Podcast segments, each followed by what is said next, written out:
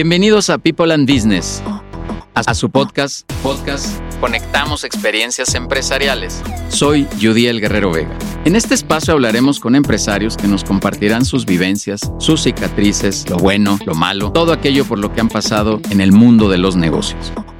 Suscríbete al podcast en Spotify. Conectamos Experiencias Empresariales. Hola, ¿qué tal amigas y amigos de People and Business, amigas y amigos de esta comunidad empresarial donde conectamos experiencias empresariales? Justo es el título de nuestro podcast, Conectamos Experiencias Empresariales. Les doy la bienvenida, mi nombre es Jaime Neftalí Martínez Hernández y los saludo con mucho gusto. Hoy presentamos a otro de nuestros grandes directores que tenemos en esta comunidad, a Enrique Herrera Guadarrama. Enrique, buenos, ¿Cómo, ¿Cómo te va? Buenos días, buenas tardes, buenas noches. Depende de a qué hora estén escuchando este podcast. Amigo, bienvenido. ¿Cómo estás? Químico, farmacéutico, biólogo por la Universidad La Salle, maestro en dermatología y cosmética, diplomado en administración farmacéutica, diplomado en investigación y monitoreo clínico, certificado en buenas prácticas clínicas y en la protección de participantes en protocolos de investigación, 20 años de experiencia como empresario con sus empresas ASAP Testing, Centro de Investigación Aplicada y GHN México. ¿Es correcto? Gen México. Gen México, firma de asesoría, auditoría y capacitación en materia de gestión de calidad y productividad presidente de la Asociación de Egresados de la Universidad La Salle y miembro de los comités de asuntos regulatorios de Canipec y Canilec. Eh, además laboró para la firma KPMG y las empresas Bedia Comercial, Glaxo y Hoyt Marion Russell, ¿es correcto? Marion Russell, correcto. Ajá. Cuenta con experiencia y conocimientos en investigación, análisis, sistemas de gestión de calidad, negocios, dirección y estrategia, articulista, conferencista y apasionado por el emprendimiento, la educación y la generación de ideas. Su palabra clave, libertad. Mi estimado Enrique, admirado, mira nada más todo el palmarés, toda la experiencia, nada más y nada menos, maestro, bienvenido. Hoy quieres bueno, vamos a platicar sobre la calidad como base del crecimiento empresarial. Eres bienvenido, Enrique, ¿cómo te va? Muchas gracias, Neftali. Pues muy bien, muchas gracias. Este, como dices, buenos días, buenas tardes, buenas noches, dependiendo de la hora en que nos estén eh, viendo. Y pues este, muy contento de que me hayan invitado y de que podamos platicar hoy acerca de la calidad como factor estratégico en el, empresa, en el emprendimiento y, y para los empresarios. Amigo, eh, aquí debemos entender lo que se ha dicho siempre de la calidad, que es, hacer lo que, lo que debemos hacer en el momento que debemos hacerlo, cumpliendo con parámetros o especificaciones que nos aseguren alcanzar las expectativas de nuestros clientes y los objetivos establecidos por nuestra organización. ¿Qué te dio a ti por ser químico farmacobiólogo? pues fíjate que eh, siempre fui un, un, alumno, pues de esos este, nerds destacados, digamos, eh, pero en algún momento de la vida, eh, en la preparatoria, un maestro, pues que, que, hoy digo que fue muy sabio, eh, me cambió de estar con, con, el grupito siempre de los este, muy estudiosos y me puso en medio de los más relajientos del grupo, tal vez con el objetivo de ver si si yo podía influenciarlos de alguna manera para, para el camino de del estudio y al contrario ellos me influenciaron para el camino de la vida. Entonces, este, eh, ellos, ellos me, me, llevaron a eh, pues experimentar otras cosas, a, a, poder ser más líder, a saber que hay otras cosas además del puro estudio, del mero estudio, que me sigue encantando, como ves, me, me, gusta mucho, me apasiona la parte científica, tecnológica, eh, este, pero hoy el emprendimiento es, es, mi vida, ¿no? Este, el generar ideas, el liderar, el desarrollar este, equipos, eh, el hacer empresas. Eh, digo, estas empresas que mencionaste, ASAP Testing y, Gen México, pues son las empresas que hoy por hoy realmente eh, son en las cuales he desarrollado más tiempo, una 20 años, la otra 10 años.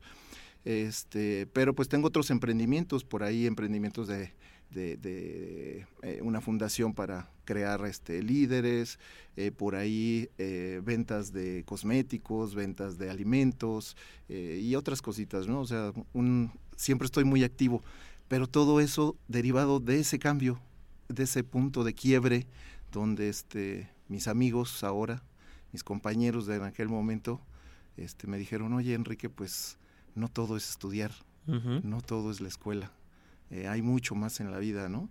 Y pues gracias a Dios me di cuenta y pues mira, ahora me tienes aquí. Eres un emprendedor de tiempo completo. Un emprendedor de tiempo completo, empresario, empresario emprendedor diría, ¿no? Este, que no es lo mismo, ¿verdad? Que no es lo mismo, sí, emprendedor, este, porque pues sí me gusta generar muchas ideas, me gusta, soy, tengo una característica interesante por ahí que se llama iniciador, ¿no? Este, tengo un talento que se llama iniciador. Entonces yo soy ese que, este, cuando preguntan quién quiere hacer algo, nadie dice nada y pues yo levanto la mano.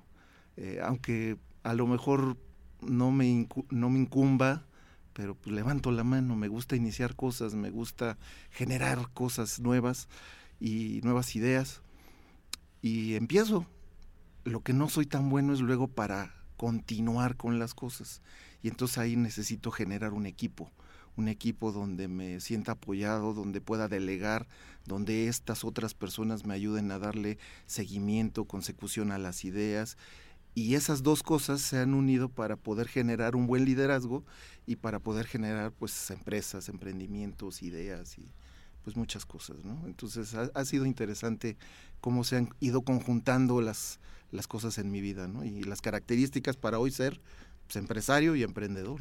Qué maravilla. No, no siempre entendemos que hay esa diferencia entre el emprendedor proactivo del que hablas, el que inicia, el que tiene la, la innovación, la creatividad, la visión, y después un empresario que empieza a formalizar a estructurar, a crear equipos y a delegar. Qué, qué, qué, maravilla y, mi más amplio reconocimiento, Enrique.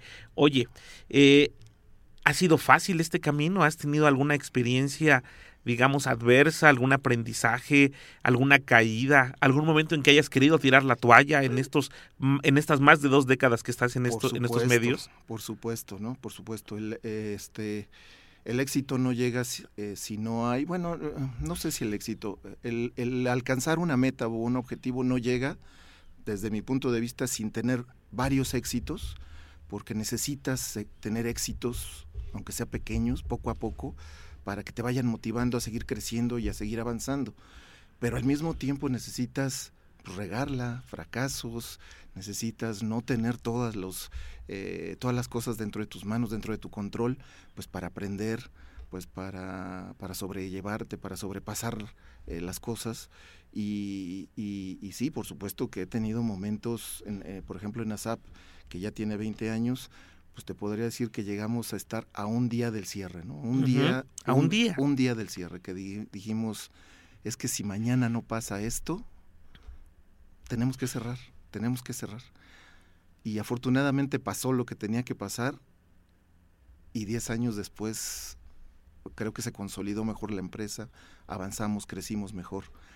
Eh, igualmente en la pandemia, por ejemplo, eh, Gen México de repente en marzo eh, nos cancelan todos los proyectos, no tenemos nada, no podemos facturar nada. Marzo y abril de aquel año 2021, de repente cero facturación, de, venir con una cierta facturación cero, no tenemos proyectos y es replantearte, repensar y decir, bueno, ¿y ahora qué hacemos? ¿No? Este, porque pues tenemos que seguir trabajando y tenemos que seguir generando y lo que hicimos fue decir, bueno, nosotros somos expertos en calidad, somos expertos en sistemas, somos expertos en gestión, pues vamos a hacer algún tema de bioseguridad y vamos a gestionar hoy la bioseguridad y los riesgos de bioseguridad. Y lanzamos ese producto, eh, fue marzo, abril, en mayo lanzamos ese producto y todo el año vendimos muchísimos proyectos de bioseguridad, eh, utilizando lo mismo que ya sabíamos, pero dándole un giro a las cosas, cambiando los objetivos. Y bueno, pues hoy, hoy, hoy ya la bioseguridad ya nadie la quiere porque ya pensamos que la pandemia ya se acabó, ya se fue, pero hoy estamos vendiendo este, estudios de gestión de riesgos, por ejemplo, ¿no? Ya generales, continuidad de negocio, y entonces este, es volver a, reenfocar, digamos, el servicio para continuar brindando este, oportunidad y servicio a los clientes, ¿no? Entonces, por supuesto que hay, hay tiempos difíciles, hay momentos estresantes, momentos difíciles, y tienes que superarlos porque si no, este, pues no, avanzas, ¿no? Eh, tuviste que tener esta necesidad aprendida o, urgente de reinventarte. Correcto. De, quizás la pandemia entre tantas enseñanzas que nos dejó o nos ha dejado o nos está dejando, porque hay quien sostiene que esto ya se quedó, ¿verdad? claro. Eh, es esta cultura quizás de entender que de pronto no lo sabes todo, ¿no? Que cuando crees que lo sabes todo, que tienes las respuestas para todo, alguien te cambia de jalón todas las preguntas, ¿no? Indudable, indudable. Y de hecho, pues no, no, uno no lo sabe todo y mientras más aprendes cosas, más te das cuenta que menos sabes. O sea, el que la persona que más aprende o que más conoce, pues se da cuenta que menos sabe, que menos aprende. Y por lo tanto, no puede pretender cubrirlo todo necesita de un equipo, necesita de otras personas eh, para que pueda complementar el conocimiento, ¿no? Eh, precisamente, mira, hoy es Día del Maestro, este, y, es eso, o sea, em, tienes que aprender cómo, cómo generas más conocimiento, pero en el grupo, ¿no? Este, el grupo es el que genera conocimiento, no la persona. Eh, somos seres limitados y entonces nosotros tenemos una sola capacidad y tenemos hasta un punto donde podemos saber, aprender, tener experiencias, crecer. Pero cuando te juntas con otros, otras personas, cuando haces equipo con otras personas, pues el crecimiento es ilimitado porque pues puedes tener cientos de miles de personas alrededor tuyo y entonces el crecimiento, el conocimiento y todo se hace ilimitado. Algo así como pasa con People and Business. Correcto. Algo así como pasa con la comunidad de People and Business, ¿no? Donde hay consejos directivos, donde hay networking, donde hay clínicas de entrenamiento, donde de pronto nos reunimos entre los directores y platicamos cómo nos ha ido para bien y cómo nos ha ido para mal, ¿no? Así es, correcto, correcto, este, y me encanta por eso estar en el, en, este, en este equipo, en esta tribu que le decimos, ¿no? Este, porque, pues sí, precisamente esos conocimientos que te va dejando una persona, otra, otra, otra, lo que tú puedes aportar, pues siempre es este eh, un conocimiento eh, inclusivo para lo tuyo y para lo de los demás, ¿no? Entonces está padrísimo. Genial. Eh, Enrique, bueno, vamos a entrar de lleno a nuestro tema. Esto, esto avanza y agradeciendo a todos los que nos escuchan. Tú tienes esta postura sobre que la calidad es la base del crecimiento empresarial. Hablábamos rato de los objetivos, de las expectativas de nuestros clientes. Y para tener calidad, dice aquí, para ello requerimos establecer metas, generar los sistemas que nos permitan controlar, asegurar y gestionar las actividades que nos permitan alcanzarlas de manera específica, medible y en el tiempo adecuado. Gen México apoya a las empresas con asesoría, auditoría y capacitación para el diagnóstico, definición, planeación, implantación, ejecución y revisión de estas tareas. Gen México está de lleno con temas de calidad. Así es, correcto. Sí, nuestra especialidad es calidad y productividad. Eh, y sí, efectivamente, yo sostengo que la calidad primero viene de la disciplina y por eso es eh, hacer lo que tenemos que hacer en el momento en el que tenemos que hacer. Así es como yo defino la disciplina. Eh, y una vez que tú tienes disciplina, entonces puedes empezar a pasar a, a ver, bueno, disciplina para qué y en este caso ese para qué son las especificaciones de producto, las especificaciones de servicio. Entonces, yo voy a disciplinarme para cumplir esas especificaciones, esos procedimientos, esos procesos. Y ahí estoy empezando a hacer calidad. Y ahí empiezo a hacer productividad. Cuando yo eh, empiezo em, a generar esos procesos, esos procedimientos y luego empiezo a medirlos para poder decir, ah, esto lo estoy haciendo bien, esto lo estoy haciendo mal, esto estoy alcanzando la meta o no, o me tengo que crear una nueva meta. Entonces, eh, pero todo empieza desde la, desde la disciplina. Y para mí eh, un, producto de calidad eh, es algo que debe ser porque el cliente normalmente no piensa en eso cuando está consumiendo un producto o un servicio. El cliente lo da por hecho. O sea, casi nadie de nosotros decimos, oye, esto tendrá calidad o no tendrá calidad, o el servicio que me están dando será de calidad o no será de calidad. No, uno lo asume. O sea, uno dice, si yo voy a comprar ese producto, asumo que cumple las especificaciones. Es lo mínimo que se espera. Es lo mínimo que se espera. Por lo tanto, si eso es lo mínimo que nuestro cliente espera, pues es estratégico que nosotros tengamos ese mínimo para poder eh, simplemente presentar un producto ante un, ante un posible cliente, ante un posible distribuidor, un vendedor, este, un servicio, ¿no? Eh, lo mínimo que necesitamos es eh, tener la seguridad de que eso que vamos a ofrecer pues cumple con un mínimo de calidad. Y entonces de ahí las especificaciones, de ahí los controles y de ahí que, puedo decir que es estratégico el tema de calidad para la empresa. Digamos que, fíjate que hace muchos años me dijo una, una alumna que su mamá le, le había dicho que para escombrar su cuarto tan solo tenía que ir, dice, tomas esto y lo dejas en su lugar. Esto y lo dejas en su lugar. Alguna vez escuché que la libertad de la que tú, una palabra que te define, la libertad llega cuando cumples todas las reglas. Claro. ¿No?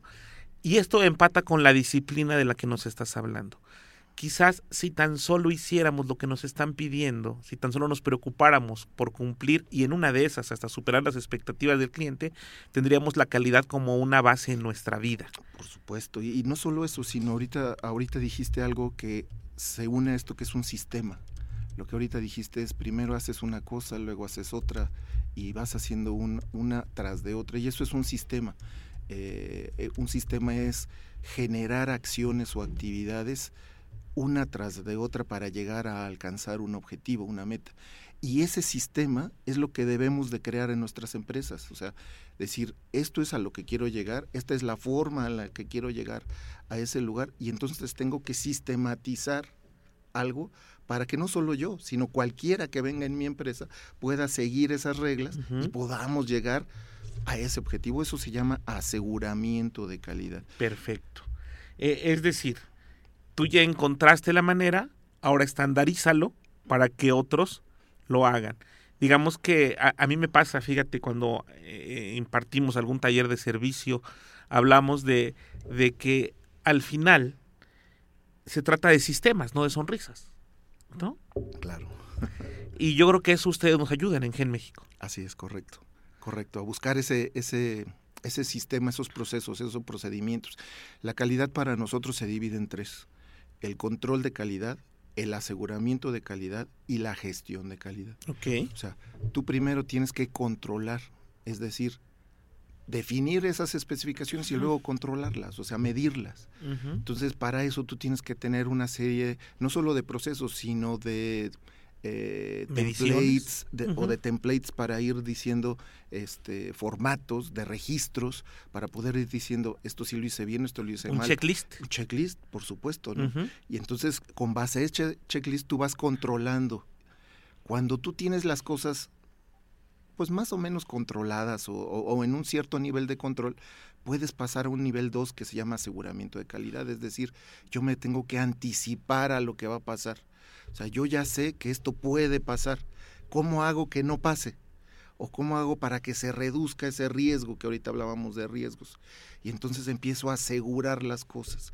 Cuando yo tengo más aseguramiento, empiezo a quitar controles. O sea, yo al principio voy a tener muchos controles porque no sé cómo está mi empresa. Conforme yo tengo los controles controlados, empiezo a pasar al aseguramiento. Cuando yo empiezo a asegurar más, empiezo a soltar los controles, ya no los necesito, ya no va a pasar lo que iba a pasar. Y una vez que yo tengo asegurado, empiezo a, crear una gestión de calidad. Entonces empiezo a hacer una mejora continua, empiezo a reducir costos, empiezo a, manejar mejores personas, empiezo a atraer más personas, empiezo a crear el sistema, eh, gestiono la calidad. Y eso es lo que tenemos que lograr con las empresas, que siempre va a haber los tres niveles, porque no todo se puede hacer eh, al mismo tiempo, siempre va a haber los tres niveles, pero necesitamos llevar a las empresas a gestionar la calidad para que la calidad no sea un problema, para que la calidad sea un sol, una solución para las empresas. Claro, la calidad no cuesta, decían los maestros. Eh, bueno, cuesta implementarla, Ajá. pero después te retribuye. ¿Por qué? Claro. Porque cuando tú tienes un producto de calidad, tú con toda la seguridad vas y lo vendes y entonces el precio no pasa a primer lugar, el precio pasa a tercero, a cuarto, a quinto, a último lugar, porque las, las personas prefieren algo de calidad, prefieren un servicio que les resuelva los problemas. Ya después preguntan el presupuesto, ya después ven el tema del precio, ¿no? Este, pero primero requieren que se cumplan sus expectativas, ¿no? Entonces, la calidad retribuye, cuesta, por supuesto, cuesta implementarla, cuesta tener la infraestructura, cuesta tener al personal, cuesta tener este capacitado a la gente, cuesta tener un asesor, Pero de verdad, cuando nosotros tenemos todo eso, la calidad retribuye, retribuye en ventas, retribuye en mejores precios, retribuye en aumentar, eh, en diferenciarte, digamos, de los demás, y entonces el precio empieza a no ser tan importante. Y, hablando de estos costos, tal vez, Enrique, ¿será que lo que cuesta es no tener calidad? Indudable. El no tener calidad te cuesta pues la empresa, ¿no? Este, pues tú imagínate eh, yo trabajo, por ejemplo, con, muchas empresas de, retail, no necesariamente la empresa como tal, no, no solo no, la empresa como de retail, sino los que le hacen su marca propia, por, por, ejemplo, o los que le, le mandan los productos al retail. Pues tú imagínate que el retail tenga que estar con los este, dedos ahí este, tronándoselos porque me va a llegar una reclamación, el producto no está bueno, este, no, no, no se vende la marca propia, este, los desarrollos están muy malos, pues no hacen las cosas, no las venden. Entonces, si tú puedes asegurarles calidad a ellos, tú puedes venderles a ellos, tú puedes tener el producto ahí. Y después me ha pasado en algunas ocasiones que, eh, por ejemplo, eh, te voy a contar una anécdota de una salsa metimos una salsa a un, a un retail y esa salsa estaba en un vasito de esos, este, eh, pues, pues, esos vasitos de, de, agua, ¿no? Chafitas, con una tapita, pero con una calidad de sabor, de color, de textura, de apariencia y una vida de anaquel tan buena que empezó a venderse. Y esa salsita hacía que se compraran tostadas, totopos, este, eh, otros productos eh, eh, preparados por la empresa, tortillas, etcétera. Un día dijeron, no, están, están muy feas tus salsas, tu envase, sácalo. Se lo sacaron. Empezaron a perder ventas de otros productos. Le llaman por teléfono, no, necesito tu producto, porque tu producto era un producto ancla que jalaba otros productos, la venta de otros productos. Regresó el producto, se mejoró el envase, el empaque, se empezó a exportar el producto a Estados Unidos a través de la tienda, 4 o 5 toneladas mensuales, hasta que la empresa se pudo vender a un inversionista, a unos inversionistas japoneses que ahora la tienen la empresa en otro nivel. Entonces, este, con ellos estuvimos 10 años, 10 años haciendo calidad con ellos desde la cocina de su casa. Ahí empezamos, en la cocina. hasta la cocina, la calidad va hasta la cocina. Desde ahí empieza. Estamos en la recta final, Enrique. Gracias, gracias por, por tus conceptos, por tu, por tu aprendizaje, porque al final del día no solo cumple, sino supera nuestras expectativas. ¿Dónde encontramos a en México? Bueno, ahí este, tenemos nuestro sitio web, http dos puntos, diagonal, diagonal, eh, .mx en la aplicación. Es ASAP Testing, donde también podemos apoyarles en los análisis de laboratorio, eh, microbiología, fisicoquímica, bromatología, sensoriales, vida de anaquel, seguridad y eficacia cosmética, www.asaptesting.mx. También este, ahí nos pueden encontrar. Y bueno, pues en las redes sociales seguramente si ponen Enrique Herrera Guadarrama, por ahí saldré en algunas este, También. entrevistas y cosas así. ¿recomiendas que las empresas de México se incorporen a People and Business? Indudable, indudable. Este es una comunidad eh, muy activa, es una comunidad donde hay constantemente este tipo de, invitaciones, por ejemplo, entrevistas, este, están los consejos, están los networkings, eh, las sesiones de los viernes son fabulosas, ¿no? Con expertos ahí que nos van diciendo cosas muy interesantes y bueno, pues este, siempre acompañados eh, por Yudiel, por, por ti, Neftalí, por eh, Vivi, por otras personas ahí que siempre nos están apoyando. Entonces, este, una comunidad muy activa, pues por supuesto que lo recomiendo.